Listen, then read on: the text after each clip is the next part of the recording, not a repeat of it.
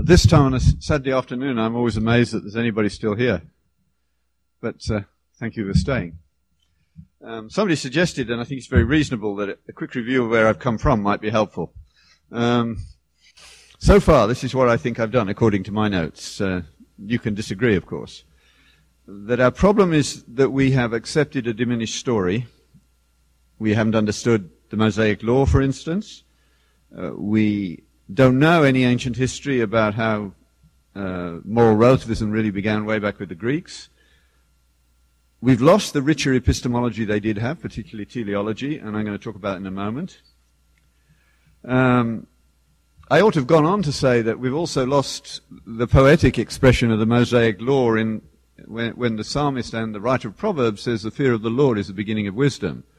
And our education system has lost the whole idea of wisdom as I said, uh, Lewis understood that for the medievals, wisdom, uh, virtue, and self-discipline were the key things that had to be learned. We don't teach them at all. Eliot, of course, understood that that was going to happen when he wrote Choruses on the Rock with that marvelous summary of where we were going, that where is the wisdom we have lost in knowledge, where is the knowledge we have lost in information. And if you live in a science faculty as I have, you are likely to have a dean who is proud of the fact that he's produced an information rich environment without realizing that there is such a thing as wisdom. Uh, and the church is not doing a great deal to help in that area. Uh, I skipped the next bit, so I have to skip it again. Um, I talked then about the beginning of the Christian era and the way childcare, in my view, played a major role in the success of the church and the disaster that followed it in Constantine. But the Dark Ages were not so dark, and they shouldn't be called the Dark Ages. Uh, the monastic system did save Western Europe. That marvelous peroration of MacIntyre at the end of After Virtue, where he says at the end of the book, if you've followed my argument thus far, you will understand that I am proposing that we, at the end of the 20th century, as he was writing, have already entered upon a second Dark Ages. But we should not be entirely without hope because the last time this happened, good men and women withdrew from the task of shoring up the Roman Imperium into the task of forming communities within which they could keep the civilities and the virtues alive, and they succeeded. The only difference is last time the barbarians were waiting at the gate, and this time they have been ruling us for quite some time. And it is our failure to appreciate that fact that is at the heart of the problem. Now, you see that very clearly in the professional courses that are being organized in medicine, in law, in all the ancillary services to medicine, where the administrators who wish to have more university courses are taking money from students for no good reason. Uh, and in the process making all the services more expensive in the long run. Uh, nursing is an example, but it's all the ancillary services. And we're responsible because we've been asleep at the wheel. But that idea that we're waiting for doubtless and Benedict, I think the outlines of what's going to happen are already beginning to become apparent. Uh, the first area that clearly has made the move is home and Christian schooling. Those people who have realized that the state cannot be trusted with the education of the young when it turns the education system into social engineering when you're making grade one kids put condoms on bananas because of particular sexually orientated groups who want that to be done. Uh, and my colleagues in, in, the whole area of prevention who are as blind as it is possible to be. Uh, I was delighted when at the, I think it was the second World AIDS Conference, somehow a smart woman got to that question microphone and they'd got all these experts on the prevention of AIDS in a panel, and she got there and she held up a condom and she said, which of you would have sex with an HIV positive person using only this as your protection? And they all sat there as embarrassed as Hillary and uh, Bill when Mother Teresa said, don't kill them, Mr. President, give them to me. Uh, marvelous moments on both occasions. Uh, there is evidence that things are happening the growth of a magazine like First Things and Touchstone uh, are further examples that uh, we shouldn't give up. And certainly I have, in my travels, the wonderful recurrent experience of finding university students asking me questions for two, three hours. Now, yesterday I did an hour's uh, church at your Lutheran Bible College in Camrose. And then I went to the cafeteria and had a cup of coffee, and I sat in the cafeteria from 11 o'clock till 3 in the afternoon with continuous flow of people coming to ask questions. Uh, that's encouraging. Uh, that's real. The college that we run is deeply encouraging to us when uh, you see how much the students have been through that procedure, that process of learning. Love it. Uh, just to illustrate, uh, we had a wedding uh, last year, I think it was, that we were invited to from a student from about 10 years ago. Um, and we were delighted to go, and we were free. And when we got there, he, he was a doctor by this stage. Uh, uh, he was doing radiation oncology. And of course, there were a few doctors at his wedding who he'd met en route through medical school. But three quarters of his class from 10 years ago at Augustine were at his wedding. And they came from all over North America to get there. That's, they keep in touch. It's a foundational phenomenon in their lives. It gives a bigger perspective. Uh, we need that. And we've got to go on in that direction. So, picking up at that point, the next person that I would love uh, to see more written about by Christians uh, I, am not the person really to do it. But William of Ockham seems to me to be a much more important person than many people realize, certainly for scientists. Now, most of you will have heard of Occam's razor. You shouldn't have a more complex hypothesis than is necessary to e- explain the data. That, of course, is not true. What you want is the hypothesis that explains the data truthfully. Uh, a hypothesis that works but isn't uh, true is no use to you, like the one that the Darwinians use for the explanation of altruism that's in every textbook in high school, and it's an explanation that doesn't explain. That's no use to you, but it's simple. Uh, that's the reductionism that came from Occam. Now, Occam was a very smart monk, a Franciscan, um, and he he did his work uh, with the intention of helping the Christian world, not destroying it. Descartes similarly set out uh, to help the Christian world, not to make it more difficult. But what they did in the process, Occam in particular, uh, wanting, I don't know how much he understood it. This is why I want a philosopher and a historian to educate me in this area a bit more. But whether he intended it or not, he ended up by making us pay more attention to the particular facts that were around us and taking paying less attention uh, to goodness, beauty, and truth and the like. He denied that they had any real existence. And of course, from a scientific point of view, you can't go and take a, a bottle of truth off the shelf, or beauty, or red, or green. There are lots of things out there, qualities, uh, which don't have a material existence. But that doesn't mean they don't exist. But that's what happened uh, Descartes, trying to get a firm foundation to start with, got to one that wasn't a firm foundation, I think, therefore I am, is not the firm foundation he thought it was. The Jews, of course, if we get, went back to the Shema, note that in Deuteronomy, mind is not in the list.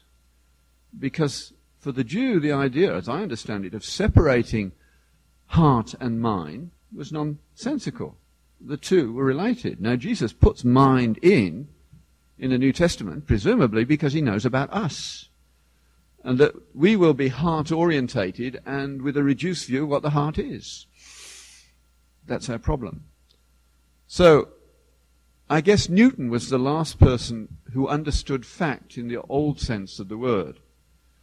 Uh, the group over here, the students, if I said to you, just give me the facts, you would think that I was talking about things that could be measured, right? Things that were available to everybody with the use of the five senses or their extension in instruments. Those would be facts. But not for Newton. Newton understood that moral facts were the reliable ones and that physical facts were provisional, dependent upon our understanding. Newton was right. But of course, what was happening at the same time was the disaster of Galileo, or, or thereabouts. Now, how many of you could tell me which verse in the Bible it was that caused all the trouble for the Catholic Church versus Galileo.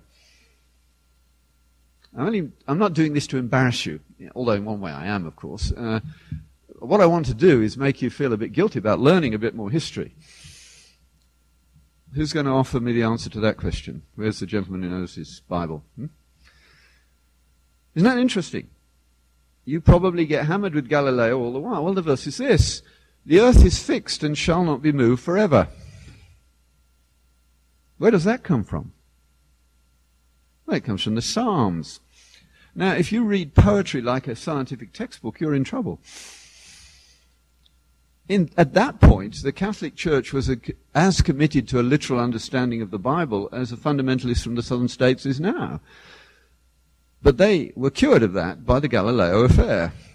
As Galileo has put it in the end, the Bible tells us how to go to heaven, not how the heavens go.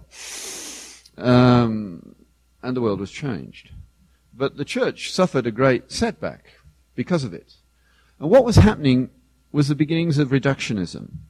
And reductionism is what destroyed my spiritual life for 20 years. Because I went to medical school from a Christian background where all the questions I needed to be attacked had never been talked about.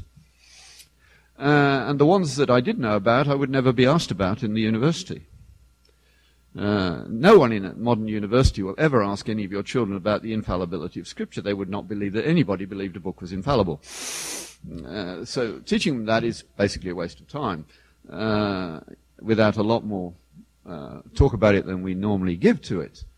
So I arrived from a very biblicist background. I knew the Bible extremely well, which was a wonderful gift uh, for which I never ceased to, to thank my parents. Uh, and I happened to be smart. I didn't know that, but that in retrospect turns out to be the truth. So rapidly I was fascinated by the science of medicine. And very shortly I stopped seeing people and started seeing problems. There were a few nice patients who tried to educate me in those days and they failed. Um, I look back on them and hopefully I'll meet them in heaven and thank them for their efforts, even though they were failures at the time. In the long run, they played a role. I remember one woman who came in very early in my, after I qualified as a physician. I was only 22 and uh, looked as though I was 18, so it must have been difficult for her. Um, but a working class woman, and she came in just feeling a bit nauseated, but it didn't take long to make the diagnosis that she actually had severe renal failure. Uh, this was before dialysis was available. Now, I could improve her acidosis and deal with the nausea, but she was a smart woman. In those days, you stayed in hospital for a week or ten days for almost everything. Um, and after a few days, she said to me, I'm not really getting better, am I? Now, I knew she wasn't, but I was trying to work out how I did it. I said, well, I was going to talk with your husband tonight. She said, don't you think you should talk to me as well? Lesson one, which I sort of took, but not very well. And wonderfully, she was a Christian woman, uh, and I'd recognized that because she had a Bible by her bed, and I made a comment about that, so that was helpful. So that night, I talked to her and her husband, um, and told them that in fact she'd be very fortunate to get out of hospital alive. Uh, and if she did, it wouldn't be many months before she'd be dead. I had two children, sort of eight and eleven, that sort of age. That family then proceeded really to lay out an object lesson about how to die for me. There are lots of people in the ward who were playing that terrible charade of people who've shared their lives together for the last few weeks can't even tell the truth to one another. Saying, how do you feel today, dear? Oh, a little better, when it's actually a little worse. Truth is important this family did it right. They told the children, Mummy is not going to get better, but God knows what He's doing. They wept together, they prayed together, and she died well. I got Christmas cards from Dad and telling me that they, that he and the kids were doing well for the next couple of years. It moved me, but it didn't move me enough. I still continued to treat patients as though they were biochemical and physiological problems. Another guy tried to cure me of this problem too. Uh, I was putting in some of the first pacemakers in the world. There were probably less than 200 working at the time, and I happened to be part of that experimental process. Uh, the early pacemakers are not like they are now, where you even put them in dogs. You know, they're, they're easy to put in now, but they could take hours to get in place initially because the catheters were being made in the lab, and uh, getting them to loop up in the right way and flick through the mitral, the tricuspid valve into the ventricle. Nobody had done it very much. Uh, we had to, we were learning en route, so to speak. Um, most of them, of course, were elderly. We thought they'd be basically people who were having heart attacks, but they weren't. It was a, special, a disease we knew nothing about. Um, and then I got this telephone call from another hospital saying we've got a man in his 30s having these kinds of problems, and would you be interested? I said, sure, young, fit guy for a change. Send him over. So he arrived, and of course he was met by me, this very young looking guy in a white coat, and every time he passed out every few hours over the previous few days, and every time he came round, great anxiety around his bed, but I didn't even bother to run a new electrocardiogram. I knew what his disease was and what to do, and I said, well, what we're going to do for you is, I said, basically you're going to make a small cut in your jugular vein, uh, put a tube through it into your heart, and put some electricity through that, and that will make your heart beat again. Any questions? Oh, I was just about that blunt, I suspect. And he sort of said, no. And I said, fine, I'm going to have a sandwich. I'll see you in 20 minutes in the Castor lab.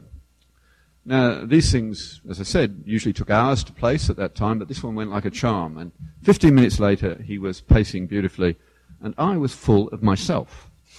Uh, very pleased with myself. Now, fortunately, he was a Yorkshireman, so over the next few weeks, we got to know one another as he came, kept back, came back for checkups because the catheters lasted six weeks to three months at that stage. Uh, and after a few weeks, he said, You know, the first time I met you, I thought you were the most arrogant young bastard I've ever met. I mean, in Yorkshire, they can be very blunt. And I said, I'm sorry, why? And he said, You made me feel like a piece of meat. And I said, I'm sorry, I didn't intend to do that, but I didn't change. I was going down that route of honoring physical facts and physical measurements and forgetting about the things that really matter. And this is where we, as Christians, uh, have to repent and start teaching our young people in particular how to talk about these things. Because, of course, when you go down that reductionistic route, shortly, in a year or two, I was doing infectious diseases and seeing women uh, coming in with a rash who were pregnant and saying, Is this German measles? Is this rubella? We had no vaccine at that point. And I would look at it and say, Well, looks like it. Take some blood today uh, I'll write you a, a, form and you can get another blood test in 10 days' time. Come and see me two days later and we'll know. So, a couple of weeks later, I'd see the woman again, and now I would have proof that she had the disease or not. And then I had to look at the dates of the pregnancy and decide whether there was a risk or not. And every now and again, I had to tell a woman, yes, you do have rubella, and you're facing anything up to a 90% probability of a baby with major cardiac and or neurological problems. Now, abortion was illegal at the time. We never used the word. I simply said, this pregnancy's gone wrong, hasn't it? Would you like to start again? And what do you think she said? Of course, in most cases, yes. I said, well, we can do that. You'll have to come into hospital for a little procedure, and then you can start again. You never used the word abortion, and it was done on the uh, and list, just as a D&C. And I felt no guilt about it at that time because I'd already got to the point where people came with a problem and my job was to solve the problem and uh, that end of solving the problem justified any means en route. Um, I didn't think about it. I, in fact, was pleased when abortion was legalized by case law in Britain because it meant that we were no longer at risk. Uh, it was initially for rape, but it would certainly cover what we were doing without any trouble.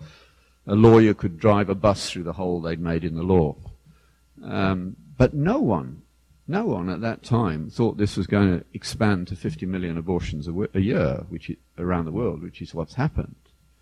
Uh, and it was 20 years before I woke up and thought about this properly. Um, I was too busy doing what Browning warned us not to. Let not ambition mock their useful toil, their homely joys. Ambition mocked. I developed a long CV of scientific papers that I'd published, which I now refer to as my curriculum vanitas, uh, which is what it is. Uh, but uh, I did begin to start to think about what was happening around me because I couldn't help but see that the students I was teaching were not enjoying life as I did. I remember going home to my wife one night and saying to her, you know, the kids I teach, even in my small class in biochemistry, where I have to confess I never even bothered to learn the names of 20 kids, um, they're not having the fun that you and I had. We really enjoyed school. Uh, in my day, there were two exams in medicine, one at 18 months where they threw out 40% of you. Well, I was in the top 50, so that was no problem. Uh, and then you went for till five years for another exam. Um, and it, you're examined on everything you're supposed to have done in the previous five years, so it couldn't be trivial pursuit. It, it had to be basics. And it meant that I could miss the bits of the course I didn't like and go climbing, which I did about a month a year. I played truant. And even the people who taught me, who knew that that was happening, actually, in a way, approved of it. Uh, you couldn't imagine the sorts of things that happened. I remember going to the dean on one occasion saying, I want to take a holiday. Well, it was the vice dean, actually. He was, was a gynecologist and a, a man who lived in a, a, world with servants and things like that. And he said, Oh, all right. Uh, what are you going to miss? I said, Orthopedics. I'm not going to be an orthopedic surgeon. He said, No, it's not really your sort of thing, is it? And I never did any orthopedics. Uh, I learnt enough from the book to pass in 20 minutes. But uh, then he said, Where are you going? And I said, Well, I'm going to climb in the Carpathians. Of course, he didn't know where they were. And so he said, Where are they? I said, Well, actually, they're in Czechoslovakia. He said, But that's a communist country, which it was in those days. I said, Yes, but it's now open for climbing, and they've got some interesting mountains. He said, Get yourself a young woman and go to the south of France. I'll give you an extra week. That was the ethos of the medical school in those days. Uh, you can't imagine that now, can you? With everything being nanny stated along the way and people taking uh, attendance at lectures, etc., etc. Rubbish. Um, but uh, it was a wonderful experience, and I went through it happily and followed this academic career. And it wasn't until some 20 years later that watching the students go wrong, I said to my wife, they're not enjoying it. And she said, why don't you bring them home to supper? I said, would you feed them? She said, of course I would. She's a good cook. So I asked my class, I thought they won't come, but they all came. Uh, and uh, we had a good meal. And being Baptist, it was a very good meal. Uh, not being Baptist, I should say, it was a very good meal. Uh, some of you mean, understand what I mean by that. Uh, and then we settled down and started talking. And to my astonishment, these kids, many of them came from good backgrounds, had never had a serious discussion of any of the existential questions that you have to answer in medicine. You, need to understand what justice is. You need to understand what death and suffering are about. You need some means to handle these things. They had none. Uh, they left after midnight and it became a regular event. The trouble is, once you start doing that, the next thing is you start to like these people. And then they wreck your life because they start coming back to you and asking you questions. And it was the students who pushed me step by step into what I do now. And along the route, in relation to what we're talking about here this weekend, the sanctity of life, I never touched the issue of abortion. But I did know that I had been wrong uh, and that abortion was wrong for Christians. Uh, and I understood how, if you are a reductionist, somebody who believes that only physical facts matter and that life has no meaning, abortion was perfectly right. To that extent, moral relativism is true. Uh, you have to have a starting proposition. If your starting proposition is that there is no life after death, and that basically life is meaningless, then abortion is perfectly rational and your ethics, if they're rational ethics and utilitarian ethics, you're going to be an ethical abortionist, but only if you're an absurdist in some sense. And I wasn't.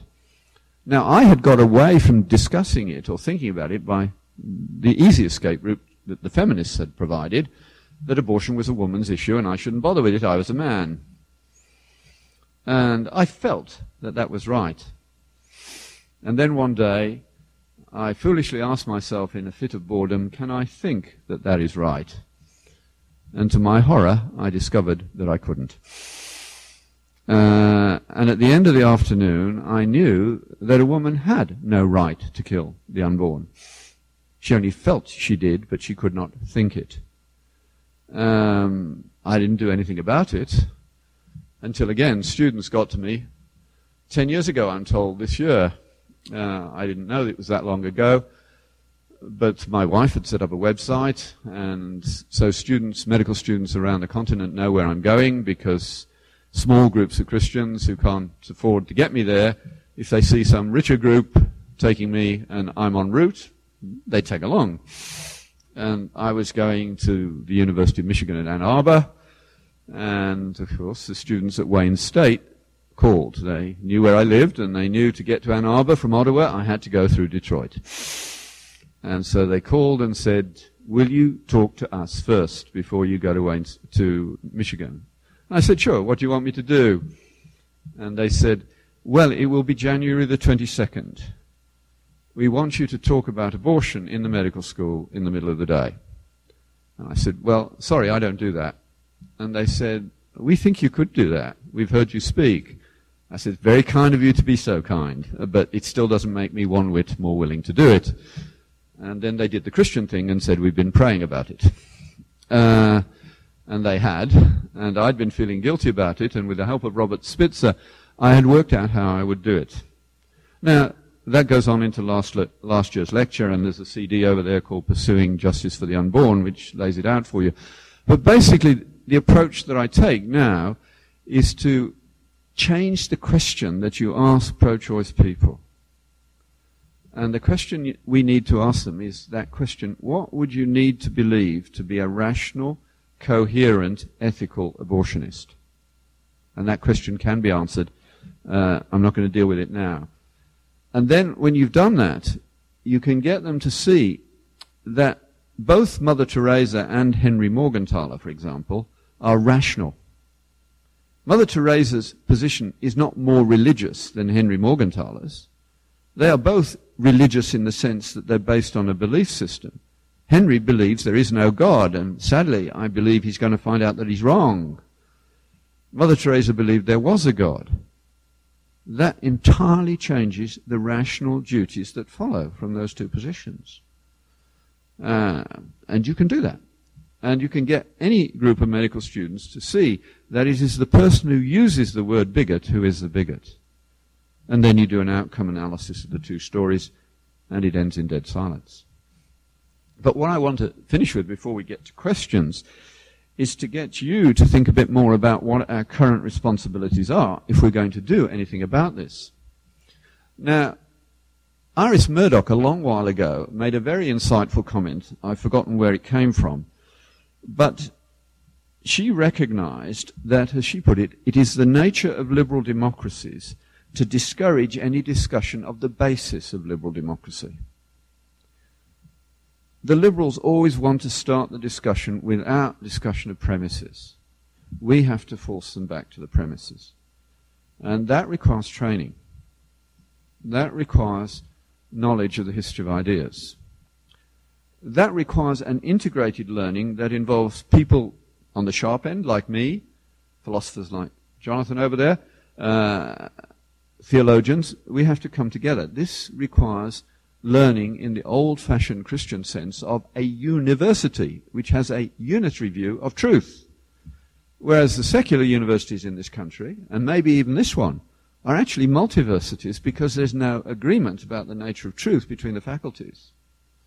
Naive scientists like me believe that I actually find out something that is true, at least in a provisional way, about the nature of God's creation.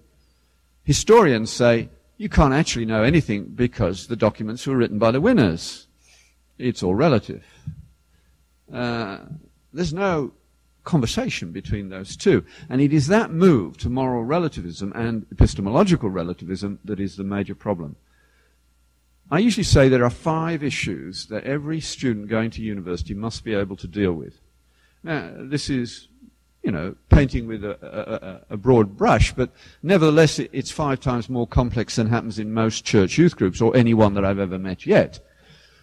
you will not be asked about the fallibility of Scripture or the infallibility of Scripture. But if you cannot recognize and deconstruct moral relativism and the other three forms of relativism as well and understand them to some degree, you're dead in the water already. Out of that swamp comes the abortion problem and the euthanasia problem and the sanctity of life problems, but also an inappropriate understanding of tolerance, an inappropriate understanding of multiculturalism, and an inability to defend Judeo-Christian sexual ethics. Those are the issues that matter. Nothing else comes close. And particularly in the context of ethics, in most universities, particularly on the east coast of America and in the Ontario axis of, Quebec axis of, uh, uh, uh, of Canada and along the west coast, the first, second, and third question that will hit a Christian student in the face when they get to university is homophobia. Uh, and many young Christians are now saying, well, I think homosexual sex is, is okay if they want to do it. They, instead of dealing with the issue, they backed off and uh, they want to be nice and kind. As Peter Kreeft puts it, we in the Christian and the Western world as a whole have replaced the hard virtues of truth and justice and honor with the soft virtues of sincerity and niceness. Uh, and we need to get back to the hard virtues. Objective moral truth exists. It has to. Um, but the idea that moral truth is relative is a totally incoherent idea. It is utterly indefensible because it do, does away with any possibility of understanding. You only have to ask one question. I used to enjoy provoking medical students into saying all truth is relative. It's easy to do. And then I would say, including that statement.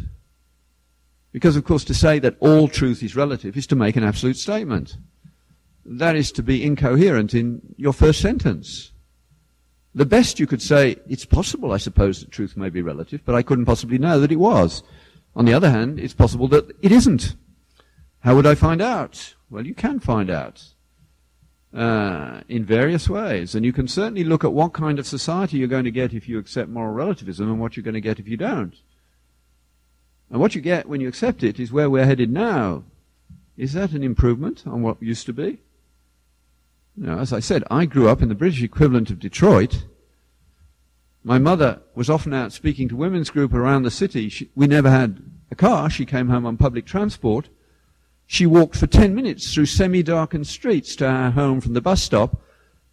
Now, would any of you walk through Detroit after 10 o'clock at night uh, and feel comfortable? The women? Probably even the guys wouldn't feel comfortable. But there was no risk whatsoever to my mother in that working class environment in the 1950s. Nobody can say that what's happened now is an improvement. It's not.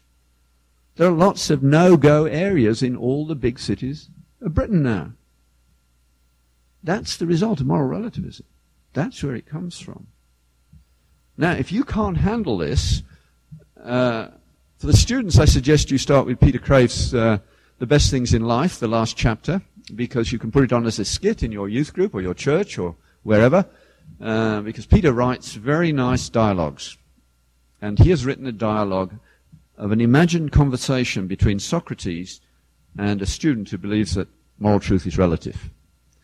And in about a dozen pages, without making a single statement, his reincarnation of Socrates destroys the, the intellectual world of that young woman and replaces it with something more solid.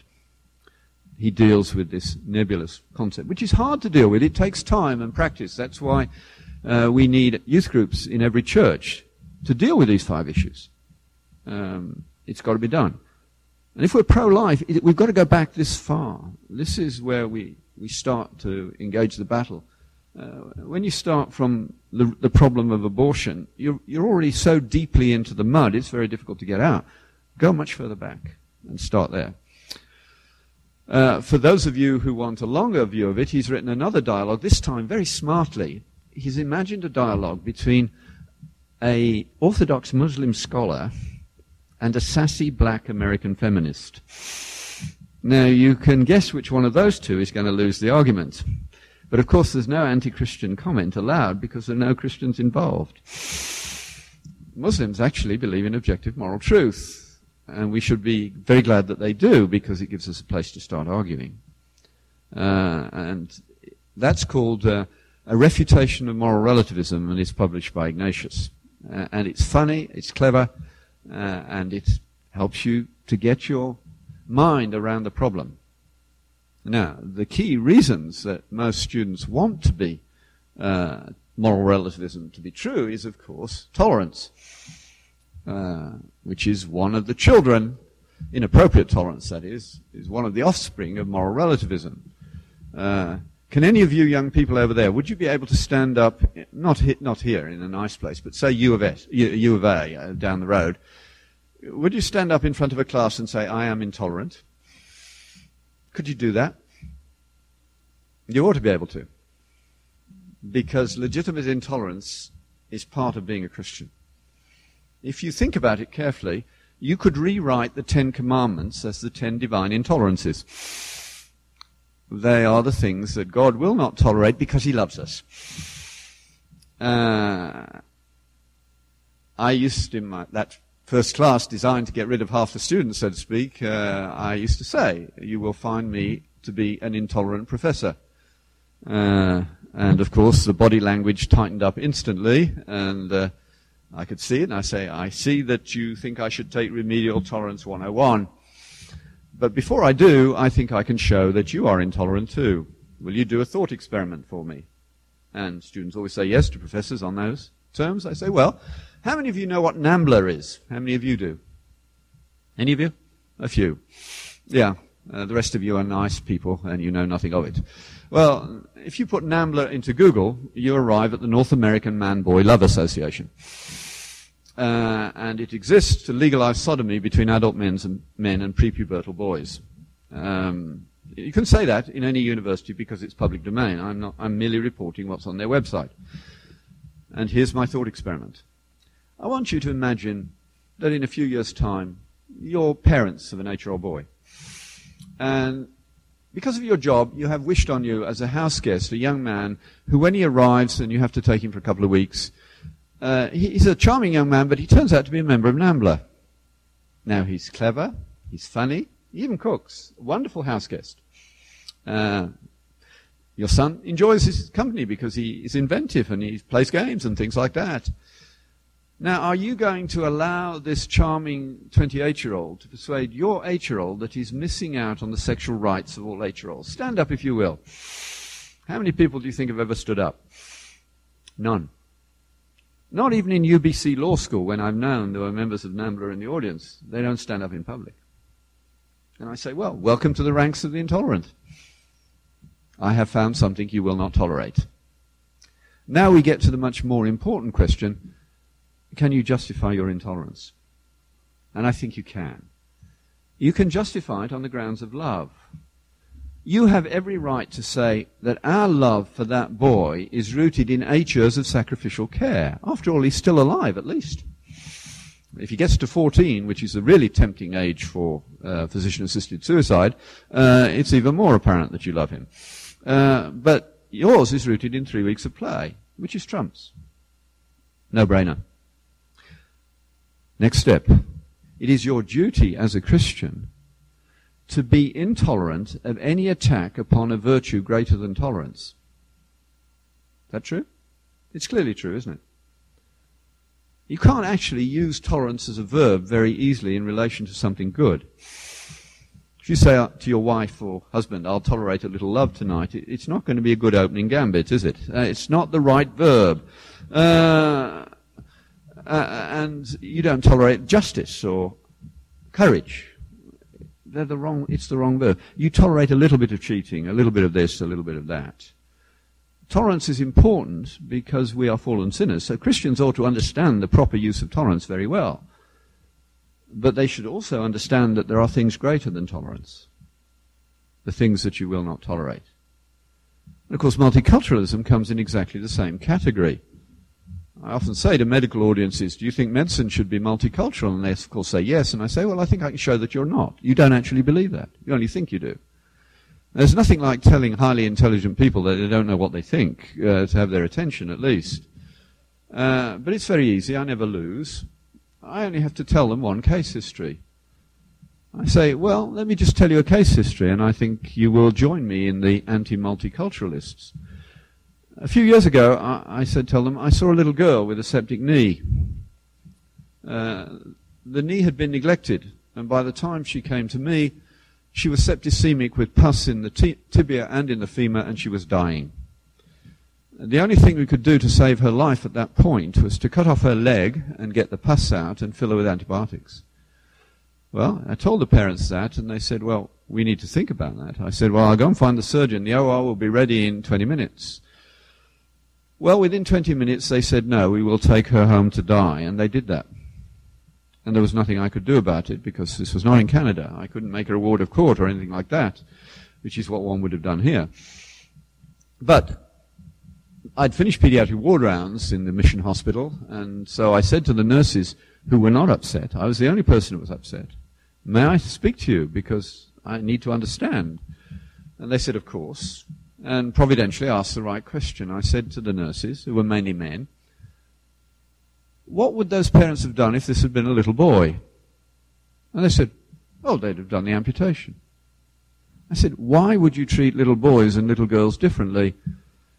And they said, In our culture, it is a woman's job to till the fields, fetch the water, cook the food, and bear the children. A woman with one leg cannot do those things, so she'll have a life not worth living.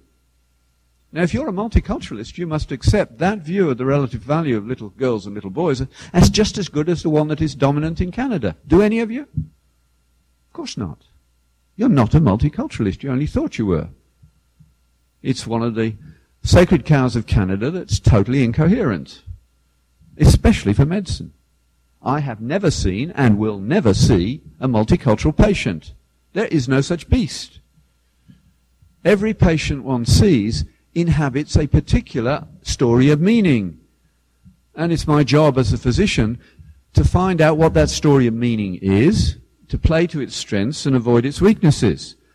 And where I find a belief system that I don't understand, I first look and find someone who can and refer, if not, I have to do some work. But I have never seen and will never see a multicultural patient. They don't exist. Uh, now, the depth of our views varies greatly. Now, this opens all sorts of doors for us as Christians. Especially, I suspect it can be done elsewhere, but certainly in medicine. And one of my colleagues in McGill, Dr. David Dawson, who's a wonderful internist, uh, very practical, unlike me. And he invited me to McGill uh, two or three years back to give a series of talks, which I did.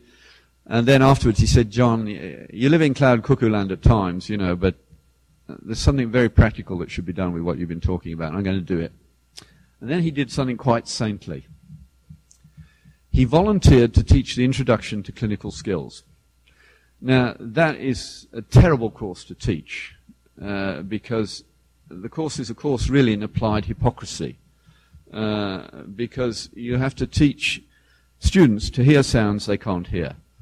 Uh, and the course is concluded to be successful when they say they can hear sounds that they can't hear. Um, they will hear them eventually, but it's not done in the space of a few, few weeks. In fact, because they are clinical skills, like all real skills, they take time to master and to obtain.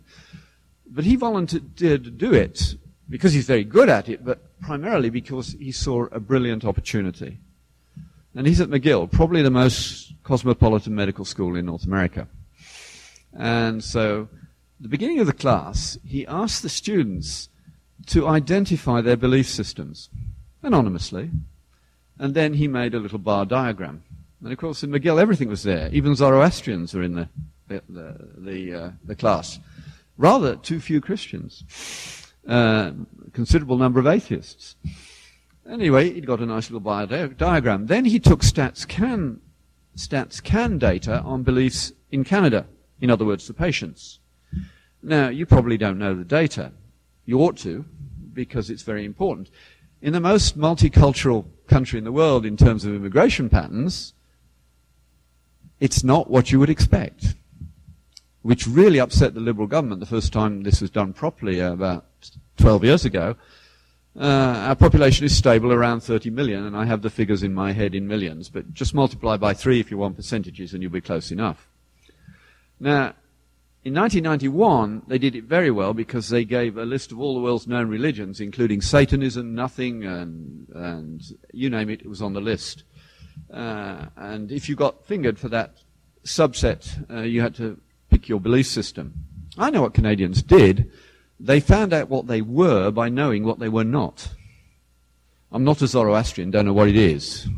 I'm certainly not a Satanist, I'm not a nothing, and I'm not actually a Jew, a Buddhist, or a Hindu. Oh dear, I must be Christian. And Canada is an interesting country. It's populated by, oh dear, I must be Christian people. Uh, they're not proud of the fact that they're Christian, but it is, if they have a default position, when they come to die, they die as, oh dear, I must be Christian. Uh, and that's where you have to start from. Uh, so David put up the, the Stat, Stats Canada data, and they turn out like this. In the end, when the data was filled in, just over 30 million Canadians, and the population's not changing much because our abortion rate equals our immigration rate. Um, in 1991, in the end, nearly 14 million decided they were Catholic. Nearly 10 million decided that they were Protestant. That's 24 out of 30 straight off. So there you are, up at nearly 75%. There's another little group which are also Christian, so it is 75%.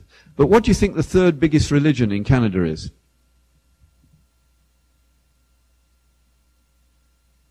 You must, even Canadians have opinions.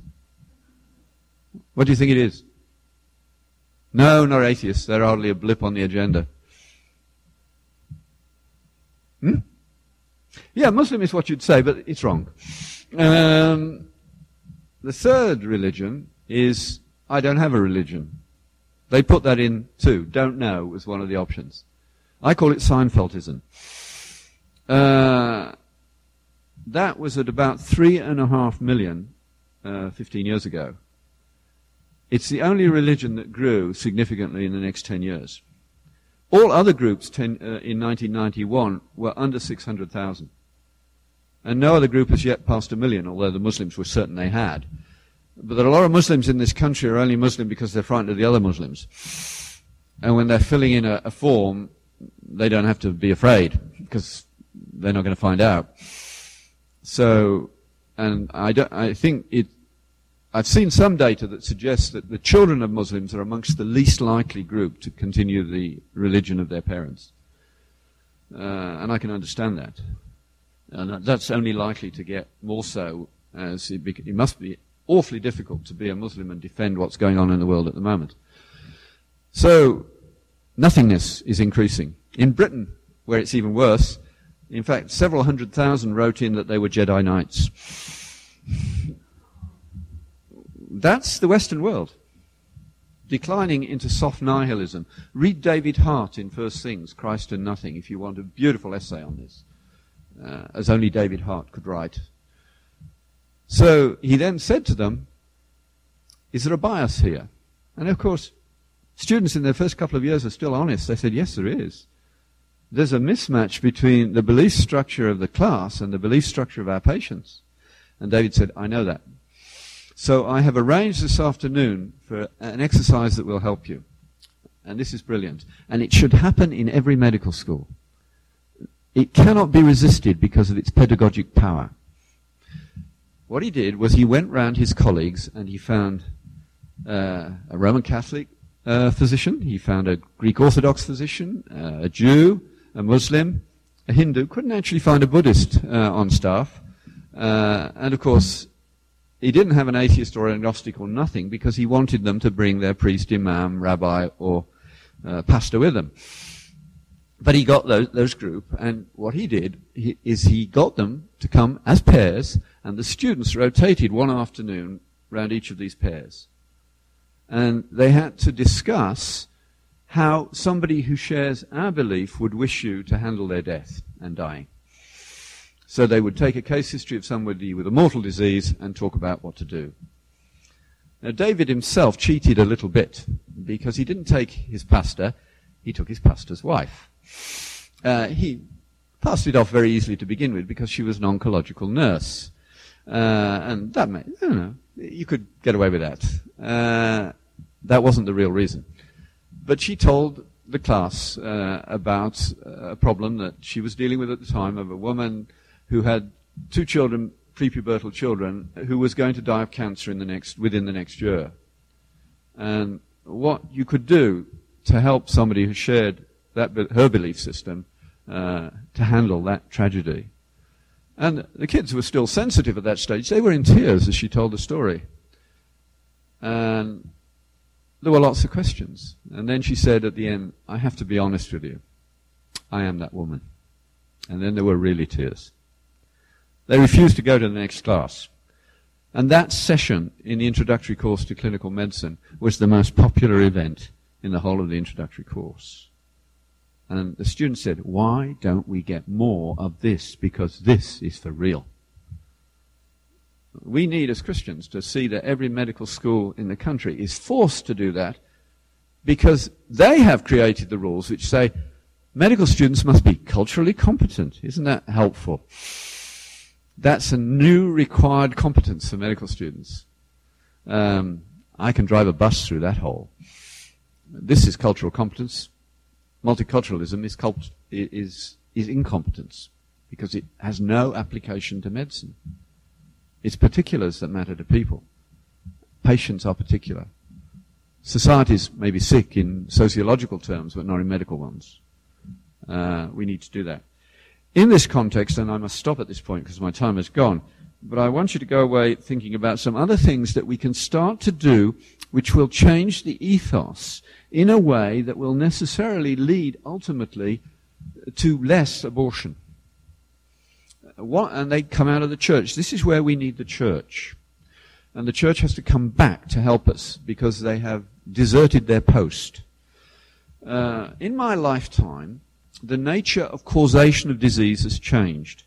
I haven't, I don't know of any writing on this yet. I'm very lazy. I've written an outline of a paper which I haven't finished and it's been sitting there for about two years, much to my wife's annoyance. But she'll bully me into finishing at some point. Or maybe I'll find somebody who likes writing and say, give me the notes and I'll help you write it. And that would be fine by me.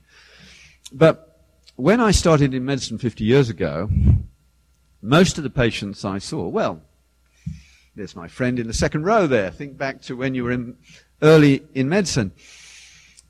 What proportion of the patients who came to see you, say when you were doing family practice or internal medicine, came because of what God or nature had done to them and what proportion came because of what they had done to themselves? How would you answer that? You can't remember. That's a good excuse. Well, usually I get the figure 70% of patients, certainly for me this is true, came to see me because of what God or nature had done to them. Even smoking wasn't wrong uh, 50 years ago. We were beginning to realize it was, but it wasn't really wrong. People didn't feel guilty about smoking like they do now. And only about 20% came because of something like a sexually transmitted disease for which they were clearly responsible. Now, if you are, now that, that ratio is reversed. And if you go to an inner city clinic in many, any big city here, nearly 100% of the patients are there, at least in part, because of what they've done to themselves. Now, if you are sick and suffering because of what you have done to yourself, and those you love are suffering with you because of your behavior, what do you have to deal with as well as your diagnosis? guilt. Do you know there isn't a textbook of medicine that has the word guilt in the index except psychiatry and it says guilt feelings evidence of depression? Because they are intrinsic moral relativists. They don't believe in objective moral truth, so guilt is non-existent, it's imagined. But of course they're wrong. And all these people who are suffering because of their own behavior know that they are wrong. There is no solution for guilt that comes in the form of a pill. The only solution is repentance, confession, restitution, reconciliation, grace, justification. None of those words occur in the index of the textbook. That has to change. Because democracy, not religion, but democracy demands it. Those statistical data from StatsCan demand it. In fact, at least 50% of the medical schools ought to be unashamedly pro-life, not for religious reasons, but for reasons of democracy and justice. That's the way we have to argue the case. Does not a woman who is pro-life have as much right to a doctor who shares her beliefs as a woman who's pro-choice has a right to a doctor, or at least an abortionist, who will kill the baby she doesn't want? In fact, I would say more so. Currently, of course, there's been an attack in Canada, in Britain, in Australia, a successful one, and one in America, the other four not yet successful, to take away the rights of a physician, the rights of conscience. The UN Women's Committee around the world with smaller nations, I've just been in Jamaica helping them to resist these people, are proposing draconian laws in which if you will not refer a woman for abortion, you will be fined and or sent to prison for each offense. Now, you only need one question, and every church needs it on the bulletin at some point. Do you wish to be cared for by a doctor with or without moral integrity? No one actually wants a doctor without moral integrity. It therefore follows that no one has the right to destroy the moral integrity of a physician. It is a primary good for the practice of medicine. It is an essential good for the practice of medicine for everyone. Now, where we, as we are now, we have no moral consensus, you're going to need at least two practices of medicine, in my view. We need to do things about rights of conscience. We also need, in our churches, to set up power of attorney. Because no one, especially the elderly, should go to interact with our healthcare system now without someone with them who is not emotionally involved in what's going on and who is tough enough to stand up to the system. Uh, the doctors will actually appreciate this. A parish nurse, in other words, whose major function is to advocate for patients. So when you go in as an elderly person to see the doctor, whose time harassed, taking the nurse with you is very good. Not to sit outside the clinic, to go with the patient. Now, the doctor can ask the questions of you, the elderly person, that he needs to, and then dump what has to be considered and thought about on the nurse who understands the vocabulary. Then the nurse and the patients can go and have as many cups of coffee and meals as they need to work through what they want to do. And then go back and say what they want, because they do have autonomy at that level. Um, very shortly, of course, that will be a good way to get more elderly people in your church, because it, the news will go round. And actually, it will be a self-funding proposition, because you can say to the elderly who've experienced it, you know, we're paying for this out of church funds. Would you like to change your will to make this a little bit easier? They say, no problem. What do I do? And we begin to start to take back what was ours in the first place. We invented the university. We invented the hospital. It's time to take it back. Now, I had many more things I wanted to say, uh, but it's time you went and relaxed and enjoyed what's left of a weekend, which in at least one case I think is a birthday weekend. Uh, I find it astonishing that somebody would come to listen to me on their birthday. But there you go. Thank you.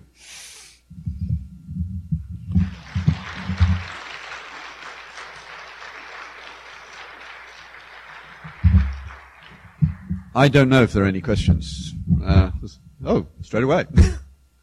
There's one behind you. The mic's dead. That, that's a message from God, I think. No, they want to record it though. That's the problem. Can I take this one off and give it to the questioner?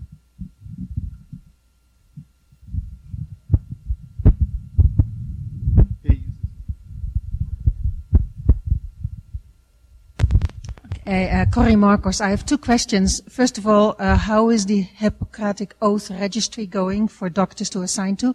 And the second question is, if you have a um, living will, will it stand up against com- uh, medical doctors' committees in hospital that will overrule it all over the place right now? Uh, excellent questions. Thank you. Uh, I'm glad you asked that question because my wife would kill me if I hadn't said something about uh, the Hippocratic Registry by the time I got home. and I always forget to. What we need, uh, I, I, we have started some years ago we tried to get a Hippocratic registry of physicians going because you see, the heart of the Hippocratic, of Hippocrates' insights were four key uh, attributes of the good doctor. That he believed in judgment after death, which rationally makes him more reliable. That he understood that medicine is essentially not a technical but a moral activity. That the sanctity of life was the key uh, test of that morality. And fourthly, that rights of conscience were essential to the practice of medicine. All those were written down uh, 2,500 years ago. And they allow a much broader grouping of doctors than, say, Christian or anything like that. To my astonishment, I couldn't even get more than one tenth of the members of the Christian Medical Dental Association to sign up for it. And all I wanted them to do was to sign up and give me their email address so that should one of our state uh, provincial governments decide that you cannot go to medical school unless you promise to do abortions, which UBC feminists are trying to push now, we would have enough signatures to be able to press the button and say, time to do only emergency call only. That would be a political disaster, wouldn't it, in our already long waiting list practice of medicine. And they would have to deal. And the deal would be, look, you cannot do this. You have got to, in a pluralistic society that no longer has a moral consensus, you have to arrange services that relate to the actual distribution of belief, not the belief of the elite. Uh, subsidiarity is the Catholic name for that doctrine. Um, so uh, it, it, it lay there for a while, but with these attacks on conscience, my do-gooding wife said, you've got to reactivate this. So we have reactivated it, and those of you who know physicians who are Christian, tell them to go, just Google Hippocratic Registry of Physicians and they'll get there. We don't want any money from you, really. We've got enough in the kitty to do what we need from people who've given us some money.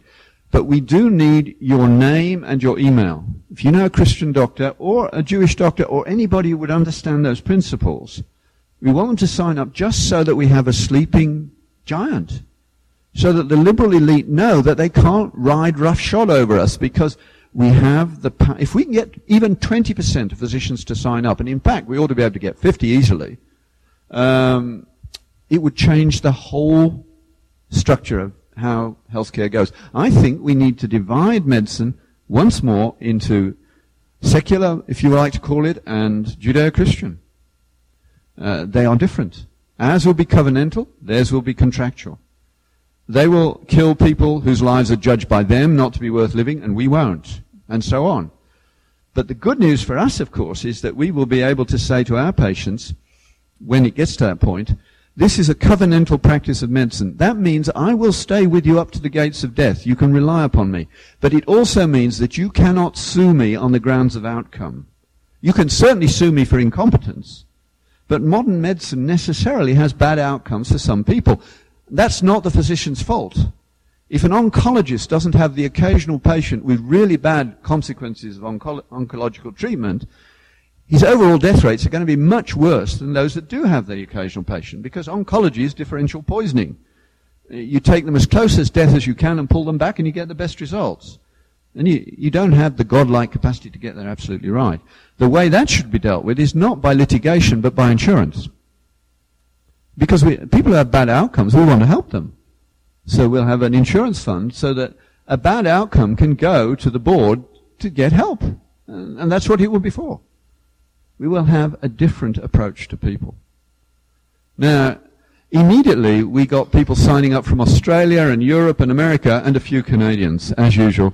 Canadians are so comfortable. It drives me mad. You know, in the States, I give a, a lecture, and afterwards, Americans will come up and say, I haven't thought about half the things you talked about in the last hour. What do I read next? And I give them a book. They read it and they write to me and say, I've read that one. What do I read next? Canadians, bless them, say, that's very interesting. And they go home, pour themselves a beer and watch hockey. Uh, we've got to change this. The churches are apathetic. And that needs to change. Now, the second part of your question, living wills, don't sign one. The church needs also, and thank you for reminding me to say this, to start a power of attorney program. When you come to die in the context of modern medicine, it is complex. And a lot of defensive medicine for the sake of lawyers is going on. What you need is people who are tough enough to walk into an intensive care unit the ideal trio in my case would be a, a lawyer, a doctor, and someone like my wife or like you who won't take no for an answer. Tough-minded. And they will actually be very shortly very welcome in the intensive care unit. It's not the intensivist doesn't know that this patient is going to die.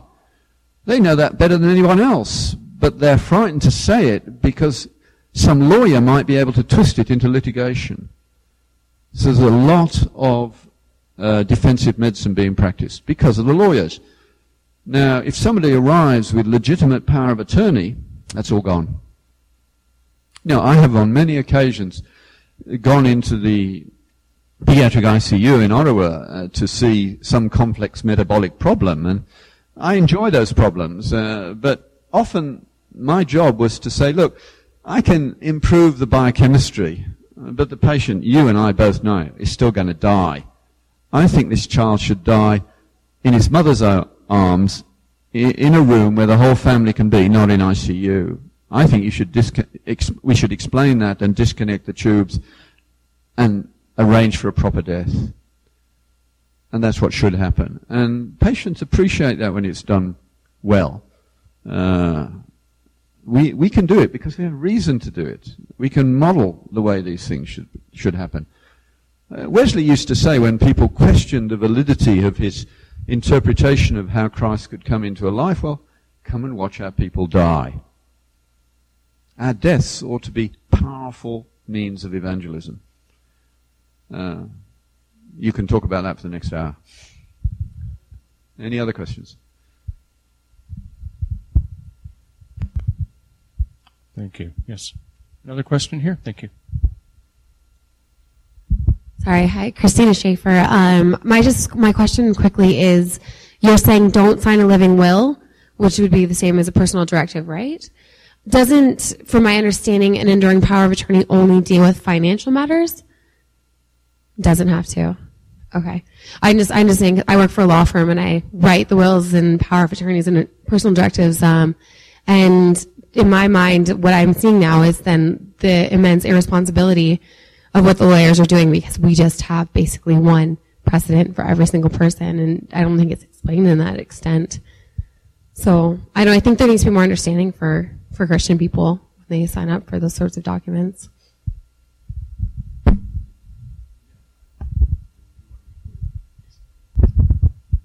We need the Christian Legal Fellowship and the like to get much more active. The law is much more corrosive to your faith than medicine even, and medicine's corrosive. But there are roughly one tenth of the members of the Christian Legal Fellowship that there are of the Christian Medical Dental Society. Uh, that tells you a lot. But that's because the you're, you're tra- you've trained in law, have you, or you're just in? You're, yeah. But I don't know of a law school that has a course on the philosophy of justice. It's all technique, and that's dangerous. Uh, but we do need to get Christian lawyers thinking about these things to make sure we do it right. Uh, after all, there are more people in church still than attend professional sport during the whole of the season. Every Sunday. So there are a lot of people out there we need to serve, and we're not serving them in these areas. And this is pre-evangelism, I think. But power of attorney can cover what you direct it to cover. That's what you're doing. It's normally money, but it doesn't have to stop there. Any other questions? I can understand that it's time for you to go home. That's okay.